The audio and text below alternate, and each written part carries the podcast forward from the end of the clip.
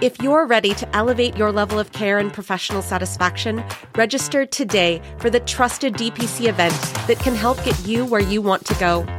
With three physician led tracks focusing on starting a DPC practice, growing a DPC practice, and clinical expertise within a DPC practice, the Direct Primary Care Summit has content for anyone, no matter where you are in your DPC journey.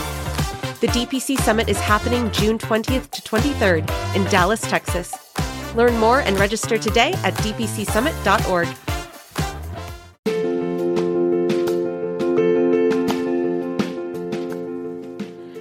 Direct primary care is an innovative alternative path to insurance driven healthcare. Typically, patients pay their doctor a low monthly membership and, in return, build a lasting relationship with their doctor and have their doctor available at their fingertips. Direct primary care is to me freedom for physicians and affordable, accessible, quality care for patients. It's that simple. I am Vance Lassey of Holton Direct Care, and this is my DPC story.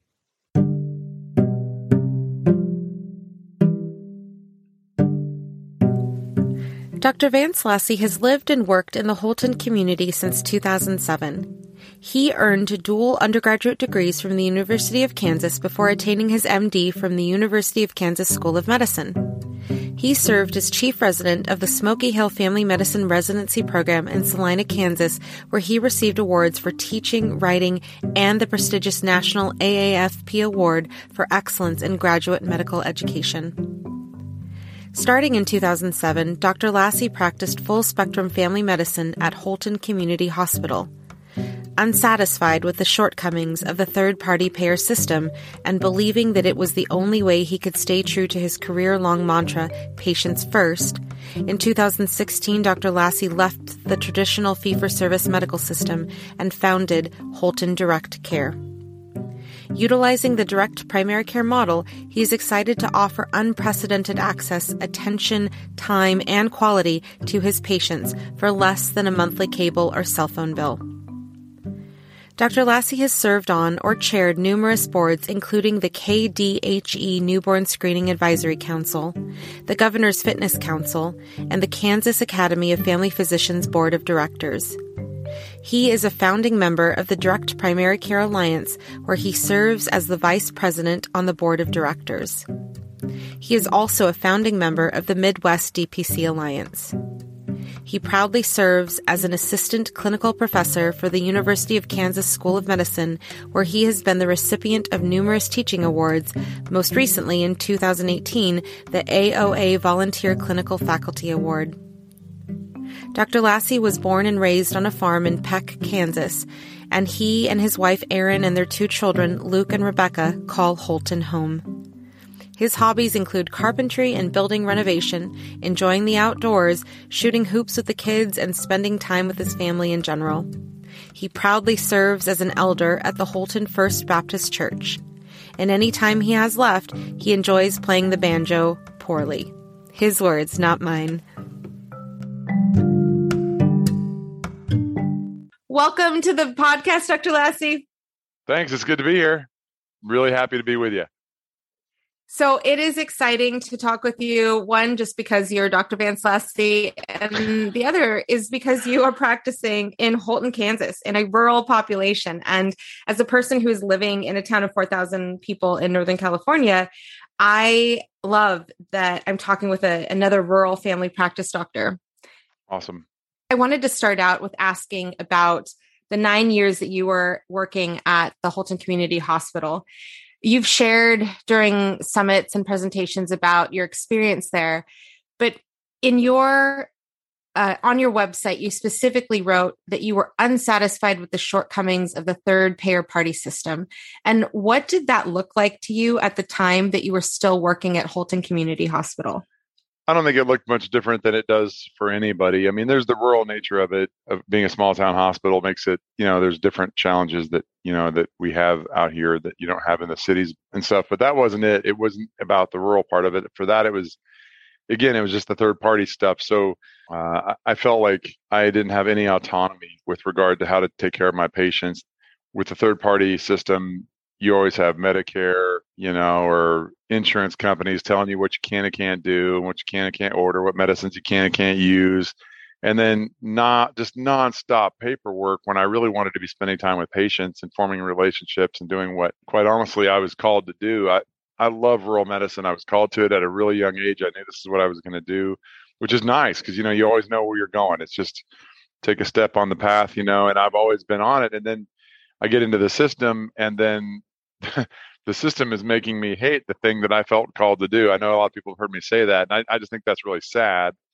And so it was that kind of stuff, just nonstop paperwork, prior authorization, certificates of medical necessity, you know, coding for criminally sake, coding, man. I mean, those kinds of things were just all little straws that were just getting piled on my back. And and eventually, you know, the camel's back will break. I think, but see, I think it's fair to say that the, the, the rural nature of the practice compounded that because if all you do is, is basic clinic, you don't do inpatient ER, OB, any of the other any other things, then maybe you have a little bit more time to deal with the headaches that are part and parcel of the medical system. But whenever you're running back and forth down the hallway to the ER all the time, or you're delivering babies, or you're doing other things, you're going. I was also a coroner, so I was going out on coroner calls. Like when you're doing all these other things, and then on top of all that, you got to spend the next three hours when you should be spending some time with your family doing paperwork. And you just feel like a glorified insurance clerk. You're just clicking boxes for some insurance company. Why? So they can make more profit for their shareholders to buy more yachts. I mean, no, I'm done.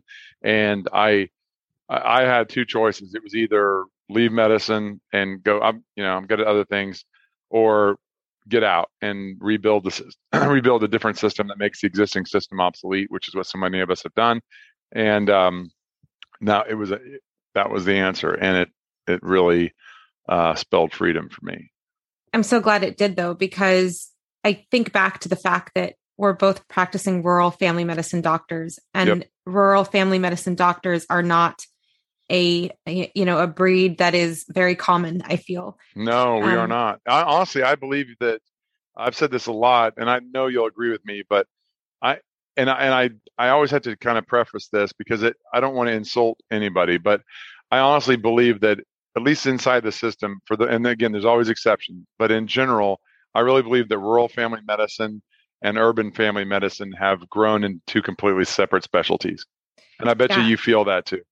I, I absolutely do 110%. Just thinking about, eh, especially back to my training back in Superior, Nebraska, where I mean, from day one, I was catapulted from this urban Creighton University family medicine residency where literally we got the bottom of the barrel of cases of uh, patients of pathology. And then all of a sudden in superior i wake up 6.30 in the morning and i've shared this before but yeah, you're you're the one holding the colonoscopy scope at 6:30 on your first day of your rotation and mm-hmm. you also have to manage the patients in the ER as they're coming in and you also have to transfer the OB patient to Grand Island you know so I absolutely understand where you're coming from because until you see it, it is such a stark difference. I feel so. I, mm-hmm. I do mm-hmm. agree with you 110. percent Well, out, out, in the out in the uh, rural areas, you just don't have all the specialists. You don't have the hospitals full of other doctors to lean on, and you can't you can't uh, punt everything. That seems like it might be a little bit of a challenge. Like, ah, you know, I did this residency, but it's been a while. You just got to do it, and we broaden our scope, or we at least continue what was a broad scope in residency into practice in a rural area where in the cities it's so easy to lean on hospitalists for all your inpatient care. So now you lose all your inpatient care ability and skills. Same thing goes for all the procedural medicine stuff. Things you can do in the office, you just stop doing because it's so easy to send it somewhere else and keep keep moving so you can, you know, be a hamster in the hamster wheel. And out here, man, you got to do it all. So I honestly I think the DPC lends itself well to rural medicine because we have the broader scope we have more now we're not doing paperwork and coding and all the bull crap so now we have more time to do uh, procedures and educate ourselves and to stay on top of of uh, the training and uh, keep those skills sharp and stuff like that so i man i wouldn't do it any other way i'm honestly especially since i got my new clinic open here just a few months ago sometimes i i swear it's like i wake up and i have to pinch myself because i it's like there's no way I, I it doesn't even seem possible that i could be so happy like after so many years of being miserable you know and that talk that that you heard the carrot seed talk the motivational talk i did at the end of the dpc summit in 2019 i talked about uh, that letter i wrote to a company i was really mad about the certificate of medical necessity and i was you know i wrote them this long smart aleck deal and i looked at the date on that and it was less than one year after i started practice out of residency so i, I worked in i worked on the inside for nine years i was talking about thinking about and planning dpc before one year was over. I was burning out in just a year. it's uh it's like the Bruce Hornsby song, you know, it's just that's just the way it is, you know. And so you, you just think, well, this is my lot in life or something. And I was just never luckily I, I never was willing to just roll over and keep taking it forever. But that now that I've done it, now that I've dug myself out and now that I've built this, uh I just I am so happy and I have to pinch myself every morning because it's great. And I feel like, and this is the not like me because I'm pretty optimistic, but sometimes like the the optimist in me goes to sleep and the pessimist is like just waiting for the other shoe to drop like okay something's going to happen. Like something's going to happen and this is all going to fall apart. So hopefully that doesn't happen this is just a side note but i love that you're drinking your diet mountain dew always. the best thing ever. Always. the best thing ever. Oh my gosh. Um no but i would be hard pressed to find a listener who could not relate to that. If they're listening to this podcast, I'm sure they can feel to in their bones the frustration that uh, just you know a little over a year into practicing in the system and you were already feeling that and yeah. so I, I, on that note i want to ask how did you even learn about dpc so uh, I was kind of in, plugged into it really early on um, in a couple of ways. One is it helps being in Kansas because this is kind of the epicenter of a lot of the DPC growth. But uh, when I was in when I was in residency, uh, my third year of residency, I was a chief resident, and we had a student, a guy you may have heard of named Josh Umbehr. And so Josh spent a, a month doing a sub internship at my residency program, and he was already thinking a lot about free market medicine. And back then it was, you know, that there was no DPC wasn't even a word yet. Uh, that had never even been uttered. But uh, free market medicine was a thing. There were people out there experimenting with this thing they called the ideal micro practice, which is where there's a doctor, no nurse, no nobody else. And I had a friend named Chris Brown who was doing the ideal micro practice. Still a good friend, nice guy, worked really hard at it, and he was he was somewhat successful. And he was doing it in the same town where my residency was in Salina, where I know you've been. Um, but he ended up, it ended up not working for him. And I think part of the reason he ultimately failed was because he was still taking insurance. Even though he'd cut out all the overhead, had a small office and all the other things that we do, um, he was still just fighting those battles and having his time wasted by by the middlemen, right? And so uh, that was one person I was watch. I was really watching Chris closely because I knew that I couldn't. I knew I was going to be in the system. I knew even after residency, I'd be in the system for a while because I had bills to pay or whatever but I knew I couldn't do it forever, and I knew I had to do something different. So I was looking out. Uh, but then, then at the same time, the other free market thing that was happening back then was the, kind of the or- origins of concierge medicine, and that's what Josh was following closely. And he was thinking along the lines of doing something like that after residency. Of course, he was just a fourth year medical student, so he still had a few years to go. But um, but that's what he was talking about. So he and I started talking even when he was a medical student and I was a resident, and I already was aware that people were people were trying things, thinking differently, all of whom agreed with uh, uh, Buckminster Fuller's quote, uh, which I don't know if I can quote it perfectly, but it says something like, "You can't change things. You can't uh, improve things by changing the existing reality. To improve things, uh, build a new system that makes the old system obsolete." That kind of thinking is what was happening in in the world and i was just following along with it so then i graduate i start. i get i get recruited to holton i came to holton uh, started the practice at the hospital and uh, became friends also about that time uh, within a year or two with Brian Newhoffel, who also was one of the very early DPC doctors. And he's just down the road, an hour from me in Lawrence. So um, kept in touch with him, kept in touch with with uh, obviously with Josh, and so I was already I was already aware of what was going on inside the system, but uh, or inside the the people who were playing around with free market medicine. But I didn't have at the time the resources um, or maybe entrepreneurship, whatever leap of faith, willingness to take whatever you call all that. I didn't quite have it yet, so I was just sort of seeing what other people were doing. Uh, I was always talking about it. Always, I was even my patients, even the hospital. When I signed my contract, I told them I'm not staying here forever. I'm doing something different. I just don't know exactly what it's going to look like yet. Um, and so, uh, so that's it. Wasn't like I, I sort of just heard about it, or you know, it was one of those things where I was plugged into the the thought people, some of the thought leaders early on, and stayed in touch with them, and then watched them start. You know, they started. They paved the way. They started. They were the the, the pioneers. I was behind them. I mean, don't get me wrong. I did do some things when I did come into DPC finally. Um, that no one else had done. I was, I think, one of the first. I may, maybe Jack. I think you talked to Jack. I was one of the first to do to do OB. Uh, I was probably one of the first to be very rural. Um, you know, so I did a few, and I do a lot more procedures than some people do. So you know, there were some things that I figured out, but it, by far, I was just man. I would thank God for those people in front of me that that blazed the trail, made life easier for me. Stay with us. We'll be right back.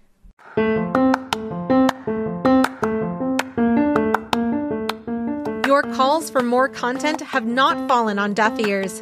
I am so excited to announce the My DPC Story Patreon community. Delve into exclusive full length interviews with pioneers like Dr. Niti Kapoor, our inaugural physician guest, and get further enlightening insights from our current season's doctors, starting with Dr. Harpreet Sui. Hear our guests share even more from their worst days to their best days and everything in between. Get access to this treasure trove of conversations and more by joining our My DPC Story community now. Check out the link in the show notes or go to patreon.com forward slash my DPC story fan. That's P A T R E O N dot com forward slash my DPC story fan.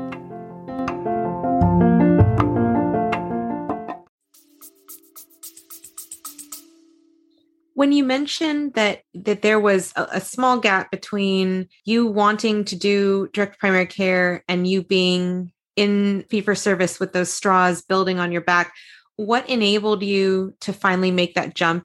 The camel's back had to break. It was i'm not going to say it was all the camel's you know one straw that broke back. There definitely was an, a big element of that. Um, but part of it was like i told you i was already planning on something like this. I didn't know exactly what it was going to look like and I was ready to jump and take that leap of faith when the time came. But I think part of it was I was saving money and getting out of debt and all that kind of stuff while I was working at the hospital. So I was making money and saving up because because here's the thing: when you go into DPC and you start a new business and do all the things that I've done, I mean, you're not making money for a while. So you need to be saving up, and I was doing all those things. So that was part of it was just getting to a place where I wasn't going to be financially injured uh, beyond repair uh, as I went into the the direct care uh, model. But um, the other part of it was seriously probably just like how strong is my back. And there was a couple of I can't tell you all the stories, and if I did, I'd take up the whole podcast just telling tear drinking stories about being a bad father and a bad husband and a bad doctor and a, a bad person. I, I mean, I the job changes you. It really it really can, which is weird because other things don't change people. You know, like there's all these funny jokes about whatever people who get married and they're they marry someone that they know is not right for them, but they have this weird like idea that oh I can change them or whatever. Like no, no you can't. No, don't marry someone who's bad for you. But like for whatever reason we can't change other people, but jobs will change us. And the job the job was changing me, and uh, I just I um yeah I didn't like who I was becoming, and, and uh, I, you know that's not just the job's fault. That's part of me just not being resilient enough probably as well. But I think that was part of it. I I knew that I could I could be a better doctor, a better father, a better husband, and a better man if I if I wasn't being a slave at the same time. But I can tell you the day it happened, it was like 1.30 in the morning. I was sitting at my desk, which is it was in this like basically a closet, this little tiny this little tiny corner of a of a of a hallway where which I called my office in the hospital and you know 1.30 in the morning there's not a soul in the clinic or anywhere and i'm just doing ch- charting and paper you know all that stuff. And i don't know it was just one of those days where uh, the stars lined up i'd had too many too many pieces of paper across my desk that day too many nights and pr- previous days that i didn't get any sleep and too many everything. And then just it was just one more one drop in a sea in a bucket of cmns one of those pieces, pieces of paper came across my desk and i was like this is the one. This is the one out of 10,000 of these I've filled out. This is the one that's going to make me quit. And I, I wrote a quick letter, a small, you know, short letter of resignation. And I walked down the hall in the middle of a dark hospital hallway where there was not a soul, you know, awake, and I slid it under the boss's door, and I went home. And uh, and I woke my I woke my wife up. That I never woke my wife up when I got home, but I did that night, and I said, "Hey, baby, I just quit. we got three months to figure out direct primary care because I had a three month contract deal. I had to give my my contract said I had to give three months notice, and so I was like, we got three months to figure out direct primary care. She's like, okay, uh, we'll we'll figure it out in the morning. she went back to sleep, but she knew that was coming. I've been joking every day, every day. I, you know that? Have you seen um, the Princess Bride? Oh, absolutely. Okay, so you know how uh, Cary Elwes's character he talks about whenever he was uh, taken prisoner by the uh, the pirate, and uh, how every day the pirate like would uh, when he was going to bed he would say like good night Westley i'll most likely kill you in the morning you know and it was like their ongoing joke or whatever. I had that with my wife just about every day for probably the last year of my employment at the hospital. I said i'm, I'm going to quit tomorrow. I said i'm going to quit tomorrow. And it was, it was like it was just like that every day. I'm like tomorrow's my last day. I'm quitting tomorrow. And she she was always like soon soon just hang in there a little longer you know let's pay some bills or whatever. But anyway i'm so glad that you had that that support though you know that someone at home was able to you know go along with it and not yeah. discourage or not be too scared to no she's to a rock star you. she's a rock star she's always had faith in in my vision for this kind of stuff and she stands by me and you know like that whole stand by your man thing even if he's not always a very good person like she's like that she she's got my back and uh and she trusted me through all this and thank god because it's everything is so much better now. She's working for the clinic and is our business manager, and she's killing it. And um, it's good. It's a good thing. You're right. It, there's no way I could have done anything I've done without her. No doubt about it. Don't edit that out. That stays in. You got it. Now, I want to ask with you mentioning that she's your office manager. Yeah. You have you have your wife Erin, you have Sharon who's an LPN, and you, now you also have Daniel who is an APRN and an FNP. And I wanted to ask over the time that Holton has been open, can you share about how everybody was onboarded as Holton has continued to to, to serve the community?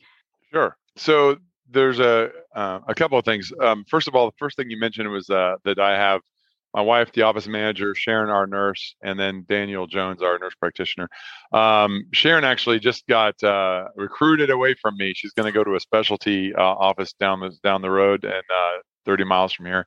Um, so I'm actually recruiting right now and doing some interviews. I just had a big interview last night. I'm probably going to bring on an RN now that um, since Sharon's leaving anyway, and I'm, I'm I've got a continue growing. I'm going to bring on an RN so that we can start doing more IV stuff and therapy um, if we need to. Um, so that will we will have a little staff change and we'll move from LPN to most likely to RN um, in uh, here in the next couple of weeks. I would think by the time this goes live or go, gets published or whatever. So I did want to tell you that because that's a brand new brand new development in the last 48 hours. Um, with regard to my wife, so uh, my wife, uh, since before I started Holton Direct Care, has uh, ran her own business, which is a bakery and or more of a it's a coffee shop with a bake. She does some baking too. They sell some baked goods and stuff. And then there's a big room in the back that we rent out for, uh, you know, a facility rental facility for parties and whatever. And uh, that was a building downtown Holton. It was the old J.C. Penney's building. And I, the in a couple years before I started Direct Care, I I renovated that building and she started that business. And we actually just two days ago signed uh, the final paperwork to sell that that business because she's been operating it. It's been going well. Obviously, as a restaurant type building or business, COVID hurt us a little bit with it. But um, bottom line is that was a good business, but it wasn't making any huge amount of money by any means. And the clinic here is growing, and she's good at running businesses and doing all the behind the scenes you know payroll tax and checks and just you know business management stuff. And so when i started uh, the clinic i still did a ton of that but erin did some of it and she got to do she got to where she was doing more and more of the payroll and those kinds of things and um, but not all the business management and, and supplies and materials management my nurse and i did all that but over time as as my nurse and i got busier and busier as the practice grew we really had to have erin doing more stuff. So she was actually coming in the afternoons when she closed the coffee shop and doing some work at night. And she got to where she just felt like she wasn't able to to give enough to both her coffee shop business and to the clinic and it became pretty obvious that we really needed to probably let the coffee shop go. And so put it on the market about a year ago, and we actually just got it sold uh, just a couple days ago. So uh, she's coming on full time, uh, starting actually 48 hours from now, starting Monday. She's going to be full time with us, and um, so that's sort of how that worked out. Um, I don't think that every direct primary care office needs an office manager. The doctor starting a DPC can handle it at least at first. But at some point, you get busy enough, you're going to have to start delegating some things and but then that's the benefit of it you get busy enough you start bringing in more money it's easier to hire office management or whoever so um, it's really nice whenever the office manager can be your spouse and then you don't have to pay them so uh, just kidding. She's getting paid eventually but you know how it is. It's, every business has to grow. So um, with regard to daniel at what point did i say let's bring on another provider how did i do it? How did i recruit? Those kinds of things. Um, I, I, was ready to bring on another provider as soon as my my personal panel got full, and I kind of because I'm so busy with Direct Primary Care Alliance and other uh, things. I'm involved uh, a lot with my church here in Holton and just stuff with kids and sports and you know everything that I didn't really feel comfortable going real heavy on the patient panel just because it's such a time consuming. I mean, we you know at direct care we 24 hour uh, access to us and all those things. I didn't want to go too far above 500, 600, somewhere in that range was my thinking. I ended up capping at around 550. Uh, built up a, to um, uh, a waiting list of about 100 or a little more, 130 maybe. Um, and at that, as soon as I capped and started the waiting list, I was looking. The problem is, as you know, recruiting is challenging into direct care to begin with. It's even more challenging in a rural area because some people don't understand that rural America is America's best kept secret and whatever. That's fine. And so um, it was a little bit hard uh, to recruit anyway. But I've also found, and I, I'm sure you've you've heard some of us talk about this, but I think I've found that doctors on the inside, people who are already practicing medicine inside the system, the ones who are cut out of whatever it is that we're cut out of that makes us do this leap of faith and, and do this model they kind of want out anyway and they seem to find us you know? Uh, you mentioned amber recently. She's a good example of that. She was on the inside. She's like i got to get out and she sort of found direct care. In my in my experience that's the way most most docs on the inside of the system who are burning out. That's what they do. And and whenever i've talked to my friends who are doctors who are inside who i think would be a great who have been a great partner here you know i i said come join me and let's do this you know they they they they all say kind of something along the same lines, which is like, man, it looks awesome. It's almost too good to be true, but you know, what's it pay? And I'm like, it pays literally nothing on your first day. If you get one patient, then it pays fifty dollars a month. You know, like it's eat what you kill environment.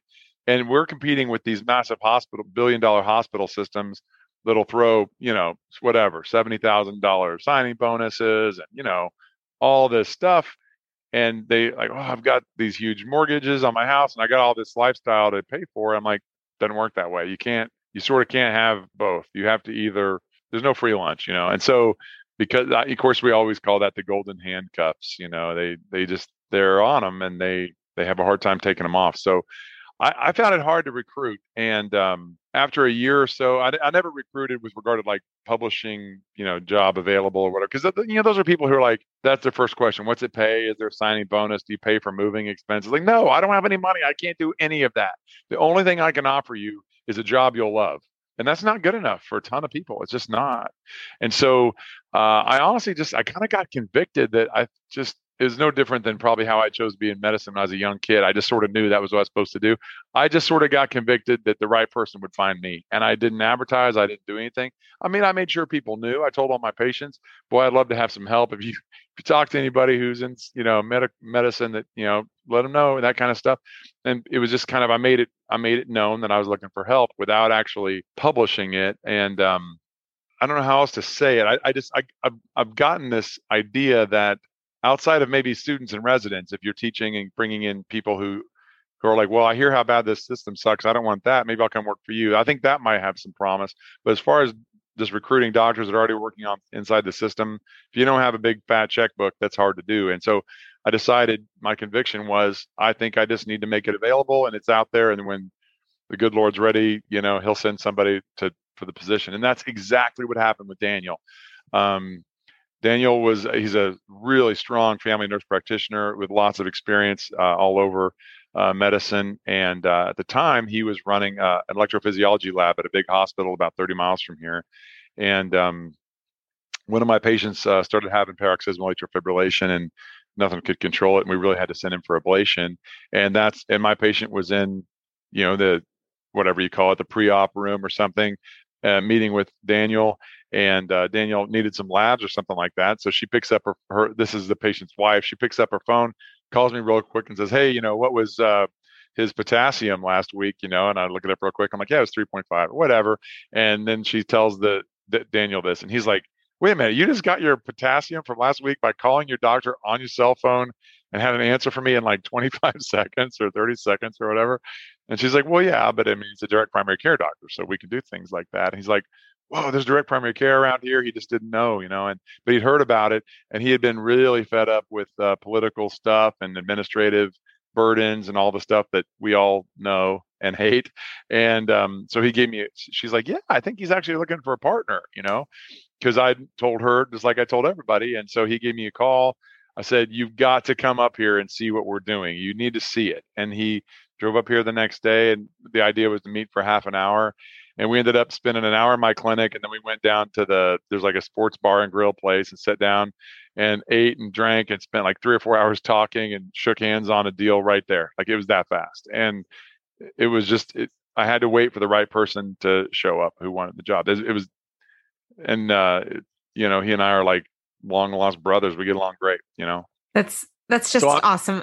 Yeah i just don't think i don't know man. I, I gotta tell you I, I don't know how you would recruit for this because like you said you've got to sell it and you've got to turn someone into a believer like hey yeah you want a job that's awesome where you don't make any money until you like do the work and blah blah blah man that is a hard bill to sell to anybody. It's a lot easier if they already want out they already recognize the problem and they understand how they can build a practice by you know making a lot of satisfied patients who can't help. They go wow this is so much better i got to tell my friends and that's the way he was. He I didn't have to convince him about everything. Everything he heard, he was like, "This is what I've been." You know, he was like, "I found my people," like we all were the first time we ever went to a DPC conference or something.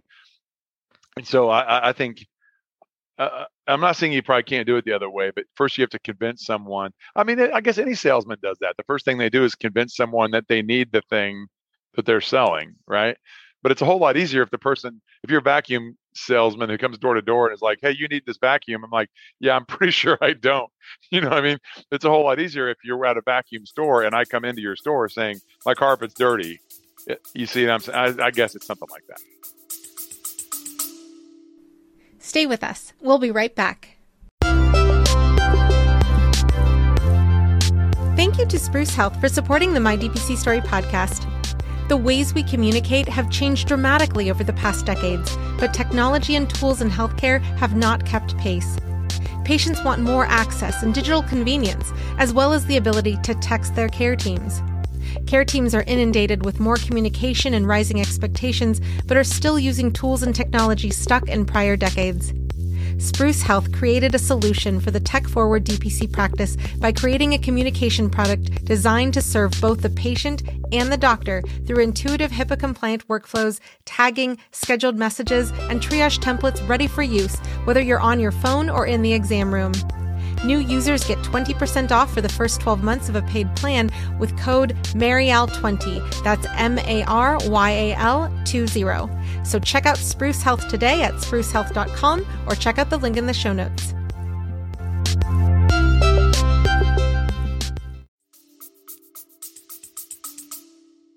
It's very true, though. I think that you know strategically when people are planning copy on their websites especially if they're looking to open you know that's that's the technique that a lot of people swear by is what's the problem that you're fixing and start with the your why including yep. how you are helping another person because especially with covid we've seen the desperation that is out in our in our society all around us no matter if you're in a rural or urban community for primary care for access to your doctor when you need your doctor. So that is incredible that your patients just called you for their potassium.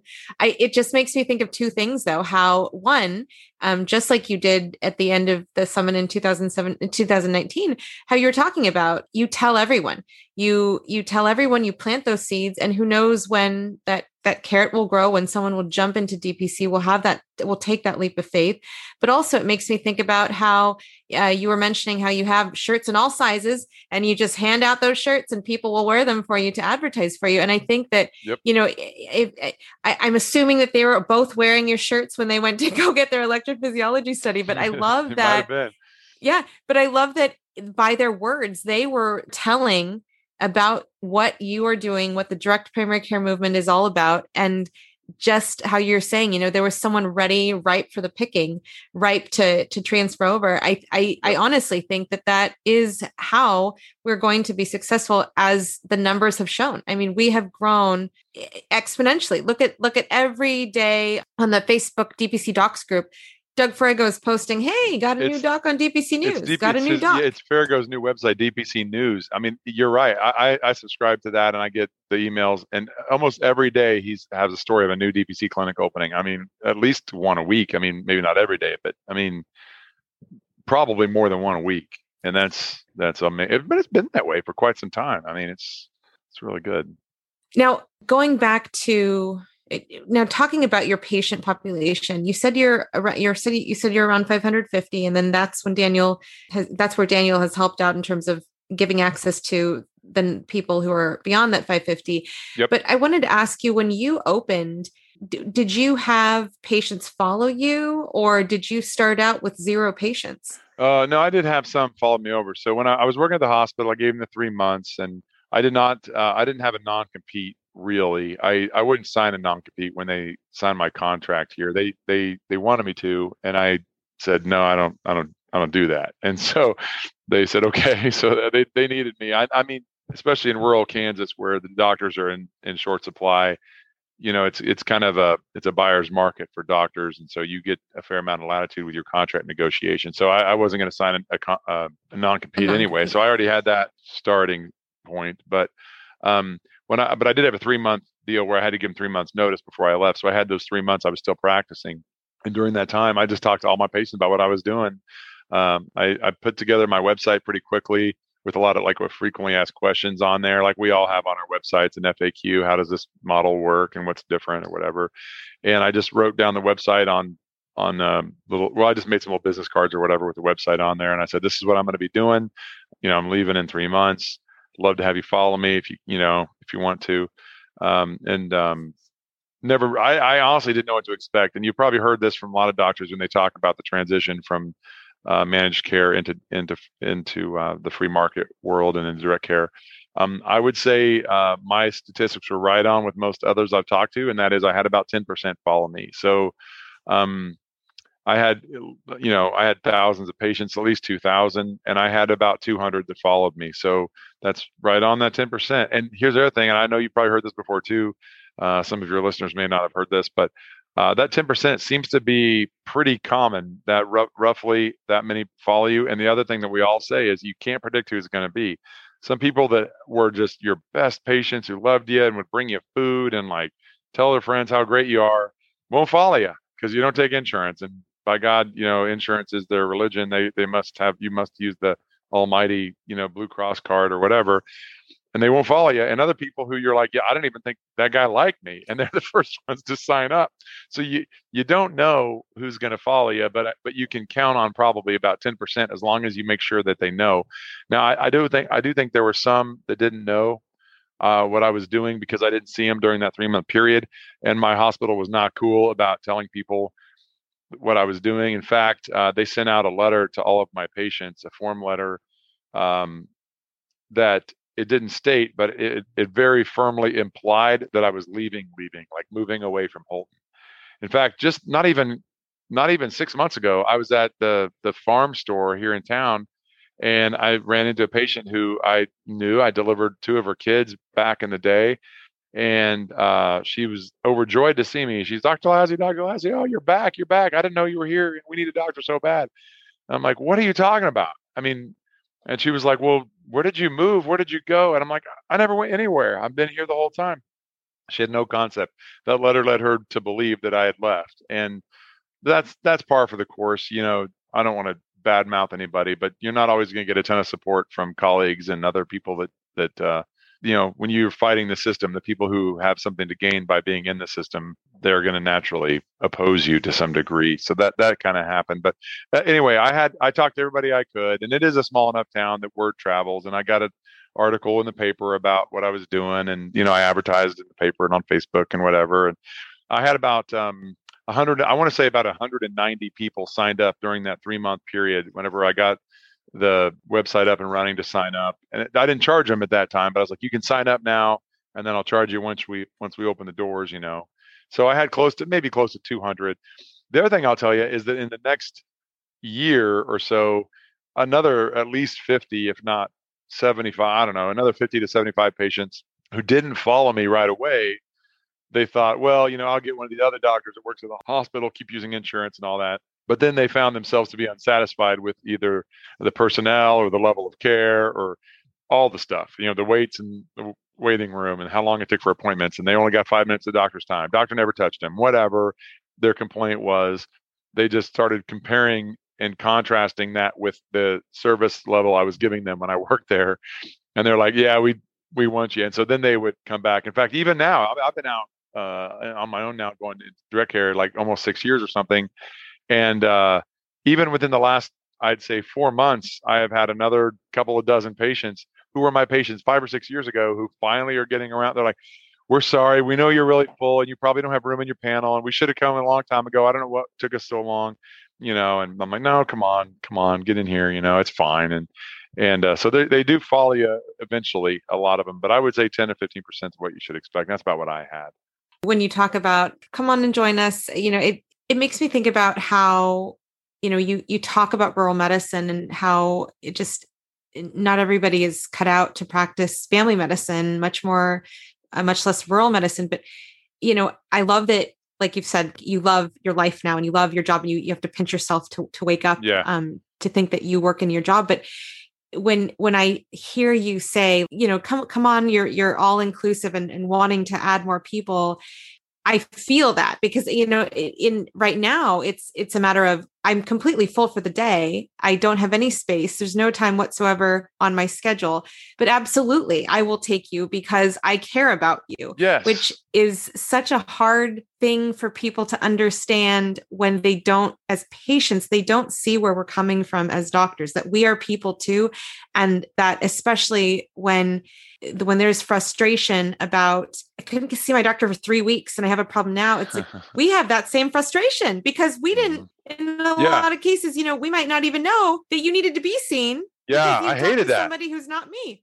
That's in the top ten list of why I left. I I, I hated whenever my patients couldn't in, couldn't get in to see me, and either they saw nobody or they saw they ended up seeing somebody else somewhere else or one of the maybe a PA or nurse practitioner that worked for our office, and I maybe I didn't get told that they were even here, and I or they did they need i would have been glad to squeeze them in see them somehow but the nurses are trying to you know protect the calendar and the schedule to some degree keep me on task because i would get two hours behind or whatever.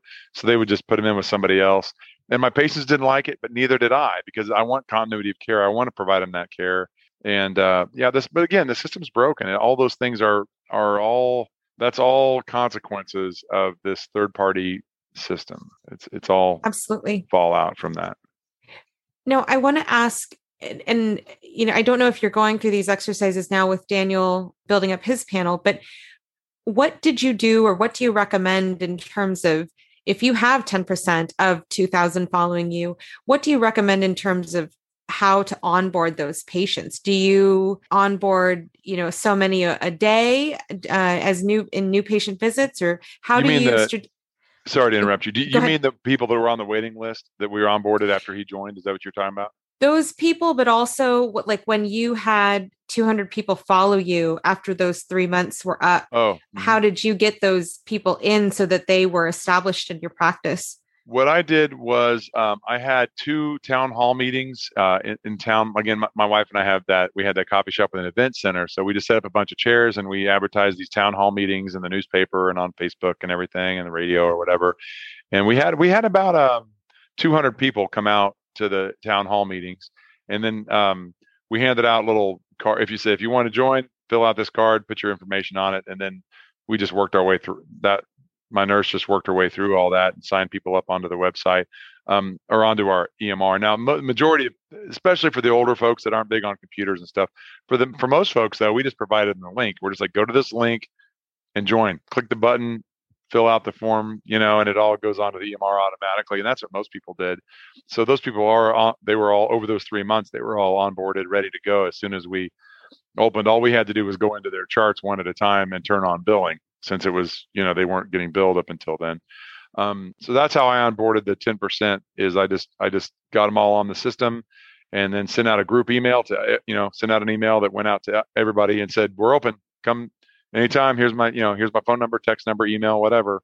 Let's do this. Um, and it was pretty straightforward. With regard to Daniel, so I already had a hundred plus people on the waiting list. Um, what we did is after he started, we announced in a patient-wide email that uh, he was here and he was open and ready to take patients and stuff. Um, but then we just we just literally started calling our way down the the waiting list, and it was important to Daniel to to keep every minute he had free occupied by making those phone calls because everybody who said, "Yep, I want in" off the waiting list, that was money in his pocket, and so his going from having no income to having some income was determined upon him signing those people up. So he and my wife, Erin, the business manager, and my nurse Sharon, all three, when they had time, would make phone calls to people on the waiting list until we had systematically gone through the entire waiting list. And one thing that people who may not have done this yet should expect is when you have that waiting list, not everybody on the waiting list is going to want in once they have time. They got on the waiting list whenever they had an urgent need of some kind. And now that thing is healed up and whatever. And you call them and they're like, oh, I don't know if I need to yet. And, okay, maybe later or whatever. And you're not going to convert 100% of the waiting list. But I'd say we probably got 75 or 80% of the waiting list signed up onto Daniel's uh, on the Daniels panel. And then he just started seeing patients, taking care of people, doing what we all do, which is give everybody hour long visits, send them an email or a text the next day, check on them. Hey, how are you feeling? All this level of service that is, I'm talking 99% better than anything they've ever experienced in medicine before. And when you give them that much better service that they just can't help but tell their friends, it's so much different than what, what they expected. And then word of mouth takes over. And so Daniel, you know, he might have picked up 85, 90 patients, I don't know, somewhere in there off of um, off of the waiting list over the first month or so of, of joining us. He started here in September when we opened the new clinic.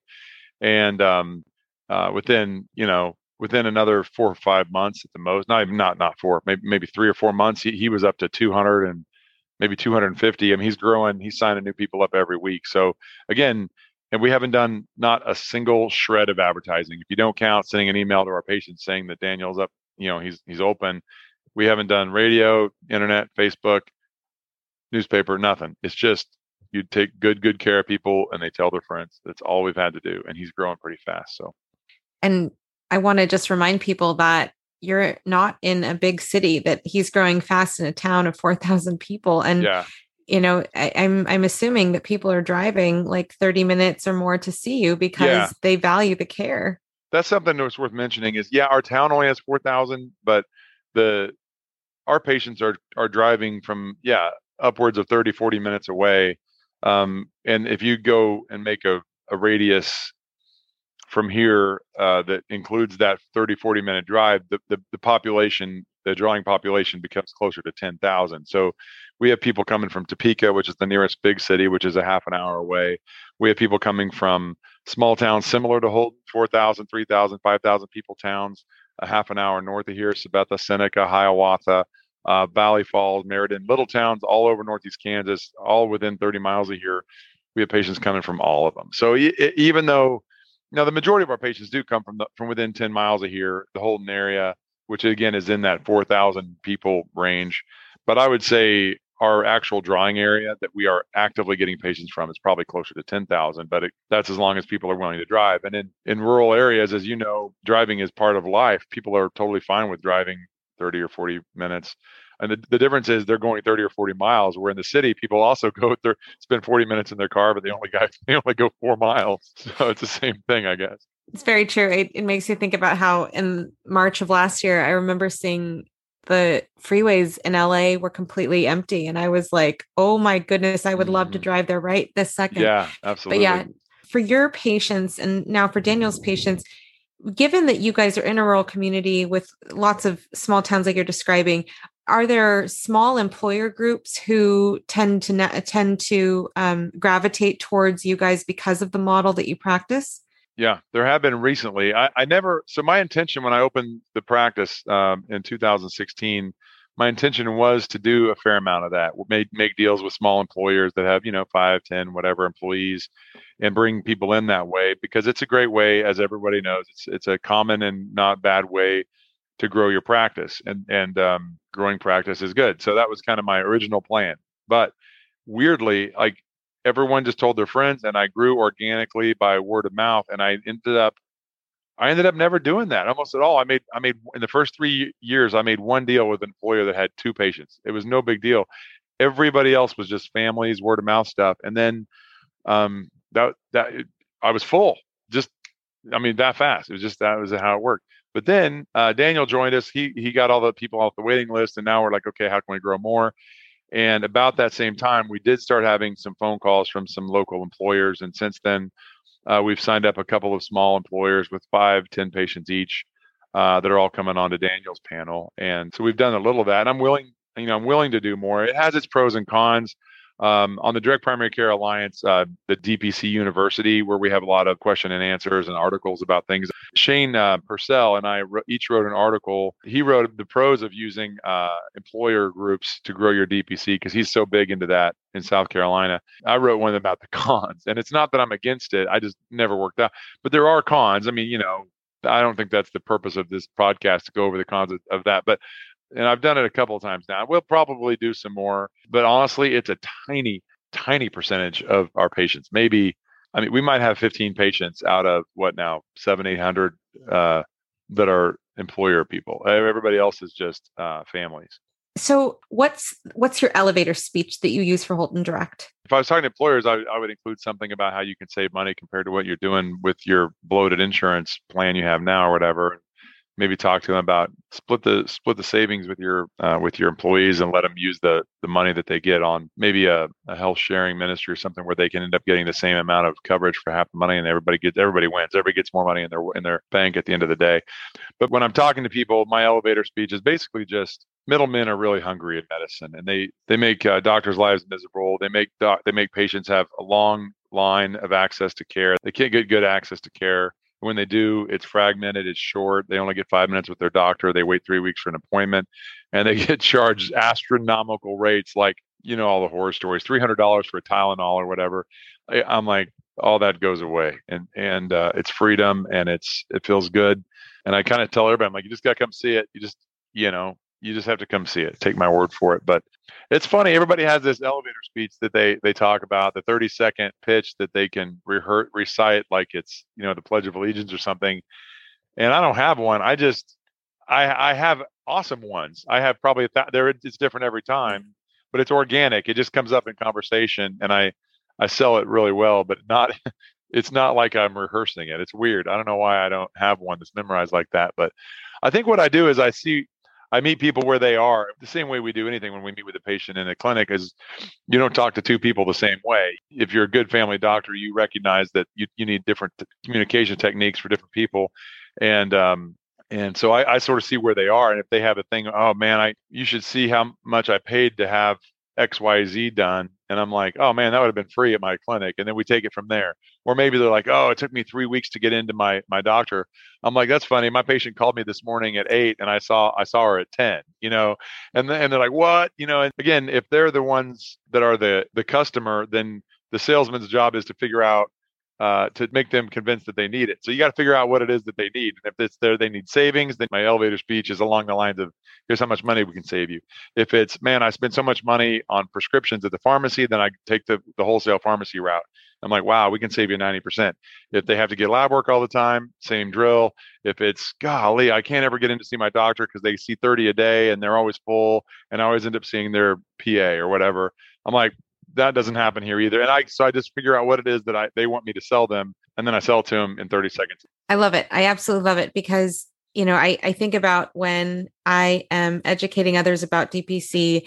especially mm-hmm. through like Facebook Messenger, for example. It's uh, my reaching out to people is prompted because of what they've written like i'm a pgy2 i you know i'm looking to do direct care and i talk with that person very differently than i would somebody who is i've been in uh, my practice for six years and yeah. i don't know what the options are i'm, I'm scared so I, I think that's beautiful that you you know that you are you're building that authenticity from the get-go by approaching someone and educating someone based on what they need yeah yeah, because some people don't care about certain. Like if I say, "Oh, I can save you all this money on prescriptions," like, well, I don't, I don't take any prescriptions. I don't, I don't care. You know, that doesn't help me.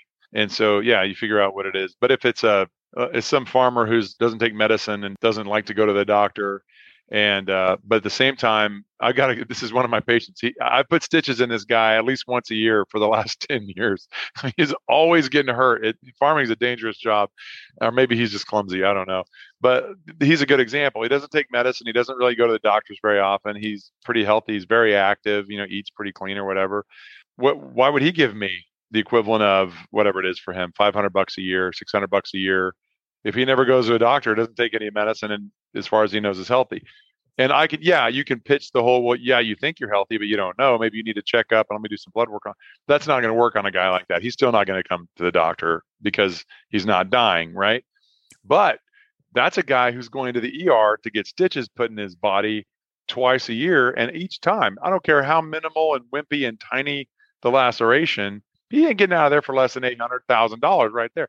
So right there, he's he's paid for his membership and then some, just in saving him money every time he has a minor injury that needs some stitches or or whatever. So again, you figure out what it is that is there, is how, how you can help them, and then all of a sudden that you make it worth their while.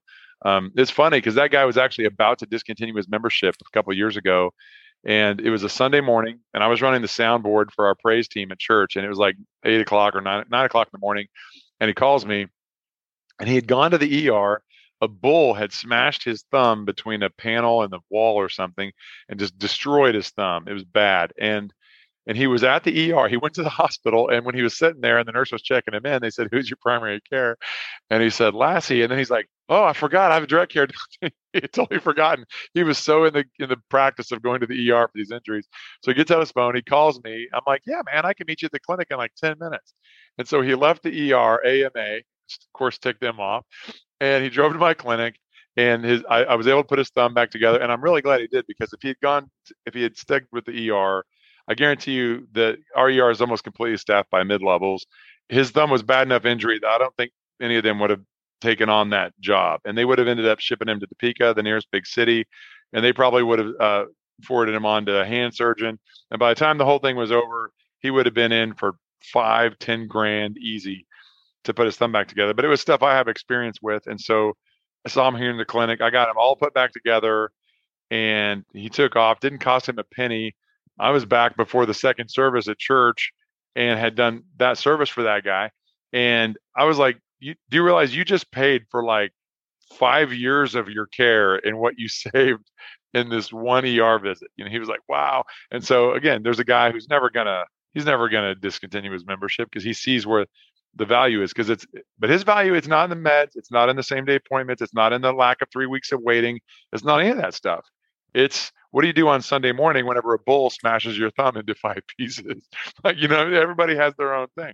I love it when you talk about value, I want to highlight that you are a full scope family medicine doctor who is doing inpatient medicine, who was doing OB until the hospital decided yep. to discontinue the service, but still yep. offering prenatal care. Yep. So, in terms of your prenatal care, how does that work out for your moms? Do you transfer and have a certain group of OBs that you refer to? How does it work for for your patients? Yep, I, I just uh, I bring them on and treat them. Prenatal care just like it always has been, and I just include it with their membership like anything else. Um, and we do all their lab work and, and everything. I've got a I've got a source for relatively affordable ultrasound that we do, and then yeah, whenever they hit, um, depending on who where they go. So so hospitals that deliver babies, since our hospital doesn't do OB anymore and, and cut that off, um, there are basically three options, and they're all about the same distance. So there's a hospital that's about 40, 40 minutes northeast of me.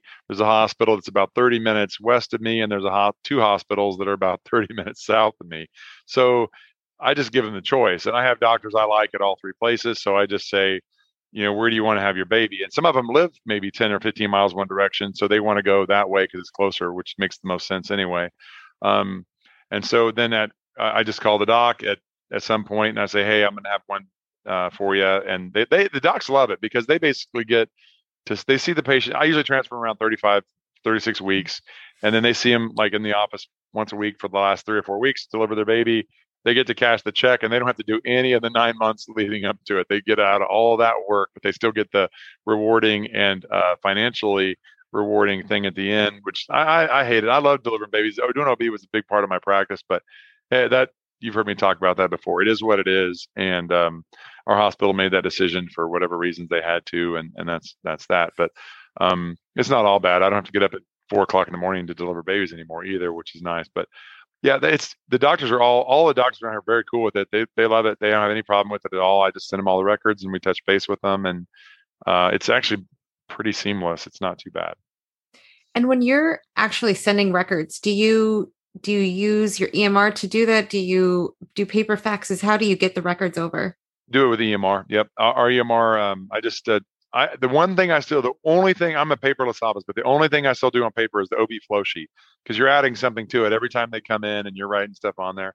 And the, I like to keep it up to date. That way, if my patient has to travel for some reason, I make them a copy of it because they find themselves in uh, Northern California on vacation and they go into labor, man, that doctor is going to be mad whenever they show up out of nowhere in labor. But if you at least have a copy of your OB flow sheet, you've got all your labs, you've got everything, you've got blood type, it's all this, it's all there you know so i always give them a copy so i like to do it on paper because that way i can always update it and keep give them an active copy if they need it but at the end of the pregnancy and when i transfer them to the the delivering physician i just scan that in as a pdf and then that goes onto their chart and then i use the emr to fax it to the um, the doctor that i'm transferring their care to it's easy easy as pie Gotcha. I'm the same way. I actually I, I learned this in residency, but I handwrite out my OB flow sheet on a, a card that I recommend mm-hmm. people keep in their wallets. Yep. So I use the yep. the little plastic sleeves that we put the yellow cards for vaccines in. Yep.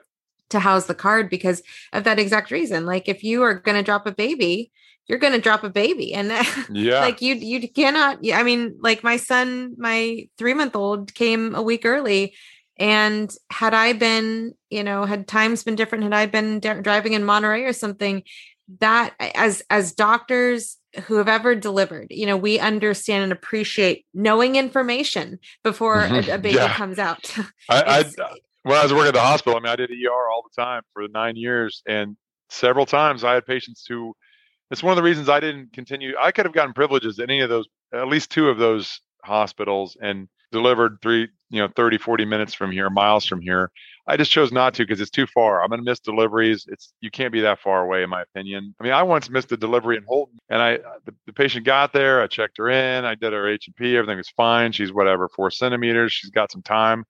I was starving. There's a Pizza Hut like a half a mile from the hospital. I drove to Pizza Hut. I was getting some pizza. My phone rings, and the nurses are freaking out. And I'm like, "What are you talking about? She was four centimeters like 30 seconds ago." And I like dropped my pizza, race out the Pizza Hut, half a mile to the hospital, I missed the delivery. And I was only half a mile away. What's going to happen if I'm 30, 40 miles, right? So I decided not not going to mess with that. But um, uh, absolutely. I, I mean, I've, numerous times whenever I was working in the ER, patients who were in, for, again, there's, for instance, Soldier, Kansas, who were trying to deliver in Topeka, which is a nearly an hour drive. And they start driving from Soldier and they kind of go, they don't go through Holton, but they go kind of close to Holton on their way to Topeka. And they're like, oh, we're not going to make it. You know, mom's in the back seat. It's happening. It's coming. Oh no, no. And they call the sheriff, and the sheriff calls us and says there's a patient on their way from Soldier to Topeka. They're not going to make it for delivery. I remember that very clearly one time. I'm like, I had just barely hung up with the sheriff dispatcher, and this guy comes peeling into the ER entrance and like does a handbrake turn right in front of the door. And we get his wife out. She's in the middle of a contraction, put her in a wheelchair, wheel her into the first hospital. We couldn't even get her down the hall to the OB suite. Like we just put her in the first room, and that contraction stopped. I put on some regular non sterile gloves that were right there on the wall, got her up in the bed. She took her pants off, and we delivered that baby on the next contraction. She hadn't been in the office or in the in the hospital for more than like I don't know two minutes or something, and we had that baby delivered and I didn't know nothing about this patient other than what she told me. Like I knew her name, that was about it. I know her blood type. I didn't know prenatal anything, and that's no doctor likes that. That increases the risk so much. You don't want it. And so, yeah, I love that idea. Always give them something to take with them if they have to go somewhere or whatever, especially in a rural area when they're traveling. And sometimes, you know, when you're traveling, it's usually more than 40 miles from home. Absolutely. We've talked about how you're delivering care to members of your practice. Mm-hmm. You also offer care and services to non members. And what I love on your website is how you clearly have it for, you know, plain as day for people to see yes, this is the cost for a non member. And then this is the cost if you were a member of our practice, which is there's clear differences. They're all so, free. Yeah. If you're a member, yeah. it's free, free, free, free, free, free, free, free, free, free. I don't really advertise that stuff for non members. Like, I don't really do, I'm going to call it medical care very much for non members. I will do procedural care for non members, uh, with the exception of DOT physicals. Um, but like I do a ton of vasectomies for non-members, and if someone in town or around here needs a bunch of stitches or has a surgical thing or has a bunch of cosmetic, they just want a bunch of moles or skin tags taken off. The kind of stuff that insurance won't cover because it's quote unquote um, cosmetic, and the insurance won't cover it. And um, I'm like, yeah, come and, and yeah, I'll, I mean, I'm not going to do it for free. I'll make some money on it, but I do advertise those things, I guess. But um, I don't really like doing the oh, I just want a medical checkup you know, can we do a one time thing? And there's a couple, I, I, mean, I will every now and then if I've got the free time because I'll take the money. But what happens inevitably, like I did this one time for a guy and he's like, oh, I'm just, it's no big deal. I just having a little, I just want to get checked up, do some lab. And I'm like, okay, your money's good here, I guess I'll do it. So I did like a full checkup on him for an hour for 150 bucks and some lab work.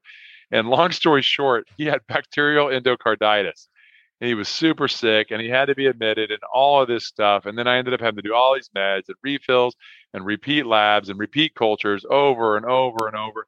And I worked for this guy for like two and a half months, and all I ever got was 150 bucks. And so I learned my lesson like, don't do medical stuff. But if it's just procedures or a vasectomy or take some skin tags off, I'll do stuff for people, and the prices are online because if I'm not that busy and I've got the time, I mean, sure. And eh, everybody is another everybody wins situation they get the procedure done uh, and they make a lot they save a lot of money. I make some money. I get to do something fun like because i like surgical things or whatever. The other thing is while you're cutting skin tags off somebody or whatever it is taking out a thrombosed hemorrhoid don't fill in the blank you can talk to them about dpc and how and you always mention man this would have been included if you uh, were a member here. And you also get you know you got forget the 30 second elevator speech you've got a half an hour to, to indoctrinate them into dpc so that's another reason uh, that i do that. But i don't I don't advertise a lot of it. I, I intended to when I before I um, this is interesting. Before I started, uh, I reached out to the DPC community who, just like you with these podcasts, are just so awesome at helping other doctors get free. And I said, hey, one of the things I'm thinking about doing is basically making a two-tier system where you can be a member or you can do the like a la carte, pick a price off of the off of the menu deal. And doctors like left and right, don't do that, don't do that, because what happens is nobody will join because they'll just come in periodically and pay 50 bucks for an office visit or whatever. And then what happens is to make the same amount of money, you have to take t- care of 10 times more people. So then you can't offer all the texting, email, and all the other stuff because then you wouldn't have time. And um, it's better to just let it grow organically. And so they told me that, and it turned out they were right. And I'm glad I took their advice. But I will still, because it's a small town and I know people and my friends and stuff that, that aren't members that they have insurance and stuff. And so they go to the clinic at the hospital, but they know that I'll save them money or time or whatever on procedures, they'll come in, and I don't mind that because, like I said, let's say somebody comes in and I do a little surgical thing, and I charge them two or three hundred bucks. That's half of what they would have paid the hospital. They win. They save three hundred bucks, and I made three hundred dollars for thirty minutes worth of work. Like everybody wins, so it's not it's not that big a deal. But I don't want it to be the medical workup stuff because then you get stuck with follow up and lab and refills, and nope, not doing that. Especially if it's you know your license at the end of the day, and if what happens if if uh, you know somebody is if somebody is in a situation where they don't have a primary to follow up with later after you start the care I mean, that's yep. that's yep. absolutely you know dangerous territory yep i want to ask because you are in a rural environment with the pandemic was it at all difficult for you to get supplies because on your website which which i loved you you gave you know it, it's very educational but you also gave a play by play as to you know what testing was available and when um, mm-hmm. but did did you have any issues with being a rural practice during COVID when it comes to getting supplies? No, really. I, actually, COVID didn't affect us much. I never closed a single day. The, the clinic never closed. I, I got COVID in November, so I had to I had to quarantine for ten days. Um, but we st- we were still open. Daniel never got it, so he we were st- my nurse got it too. So Daniel was running the place for ten days. Um, but uh, no, uh, and our our health department was really good about sharing. Uh, they had they had some resources and they were able to get a ton of PPE, and so the health department was bringing us masks and face shields and gowns and all kinds of stuff. Um, uh, I was delayed before I could get COVID tests, and I have COVID tests now, but it, it, took me a while to be able to get those. But that whole time I couldn't get them. The local health department had them and would would do the tests for people for free as long as they had symptoms so honestly, I I really um, COVID didn't slow us down or change anything, and now I have massive cabinets full of PPE that I'll probably never use, more than I can use almost, you know. But um, uh, the pandemic's pretty well through here, and it came through hard in November. Now people are getting immunized as well, so it's really it's it, it hasn't affected us from the disease standpoint. The economic ramifications and fallout from the rampant unnecessary closures, unfortunately have caused uh, wreaked a lot of havoc on my patient population. We've had tons of more mental health issues. We've had patients who can't pay their bill because they got laid off, and th- so there's been all those things. But uh, no, other than other than that, it hasn't been a big deal. And what about for those patients affected, especially economically? Have you had any patients say, I, I can't continue with your care because of my financial situation? Yeah, one family, I think um, we had a we got a phone call like that that I think had a layoff situation, and they just said we just can't we can't pay, and so uh, I think I just gave them a year free or so. I didn't want them to leave, and I I'm not trying to hurt anybody. I'm trying to help people, so I said just we'll just we'll write it off for a year. We'll you know they, they weren't big utilizers anyway. I said you know you'll get a job, things will change. We'll we'll turn your billing back on next year or something, and they were appreciative of that. Um, but other than that, nah, we just a, a couple people kind of got behind and we just you know adjusted some bills for a few people and whatever but nothing nothing bad. I would say by far the biggest the biggest fallout for us there's two. One is the mental health part of it especially for kids. And um, we've had way too many people who have neglected their routine health care because they're worried about coronavirus and, and exposure and stuff and they wouldn't come in when they really should have. We really shine during covid because we're not big we're not crowded we don't have to have these crazy you know check-in procedures with all kinds of stuff. We would just keep people outside. We'd go outside and see them in the parking lot and put on our PPE or whatever else. And everybody got care. Nobody was denied care, uh, or you know, all these hospitals that were around here were just empty. I mean, people couldn't get appointments, couldn't do nothing, and there was everybody was getting laid off. The hospitals were you know, like tumbleweeds going by, crickets chirping and stuff. We were busy and going the whole time.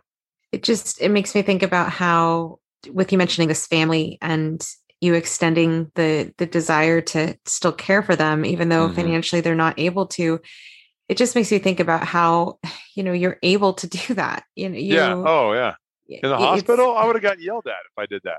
If i said if i wrote no charge on the ticket or told them don't bill them i'd have got yelled at. Oh that's not fair. You cannot bill them and then bill other people and you can't you know that's fraud if you don't like what are you talking about? Like i to me it's it's my care it's my time and if i want to deliver it for free if i want to give it away then i can because i'm the boss so i love but, it yeah it's it's funny that you know there's no one that can help you with coding but there's definitely someone who's looking at if you code too little you know like if yeah. you if you have a cash pay patient who you code a 99291 and yeah. they literally will send you an email the second that that code is is oh, yeah. is uh, run through the system because uh, you know your your note clearly does not reflect a 99291 but um, because you don't care well, you don't yeah. care about codes you don't care about well, how much the insurance uh, yeah, is going to bill the patient that's the most one of the wonderful there's many wonderful things about direct care but it's so nice being able to forget all those codes and not have to mess with them and like when i send people to the hospital for images or someplace where they are going to use insurance for their x-rays or whatever and the the radiology department, whoever calls, like, ah, oh, we need a code, we need a diagnosis code. I have three words for them. I don't code. I said the diagnosis is on the sheet that I faxed you, the order sheet. If you need a diagnosis, you have people there. You need a code. You have people there whose job is literally called coder. you should call a person who's a coder and get a code. What I do is I'm a doctor. I make diagnoses. And so here's a diagnosis. You figure it out.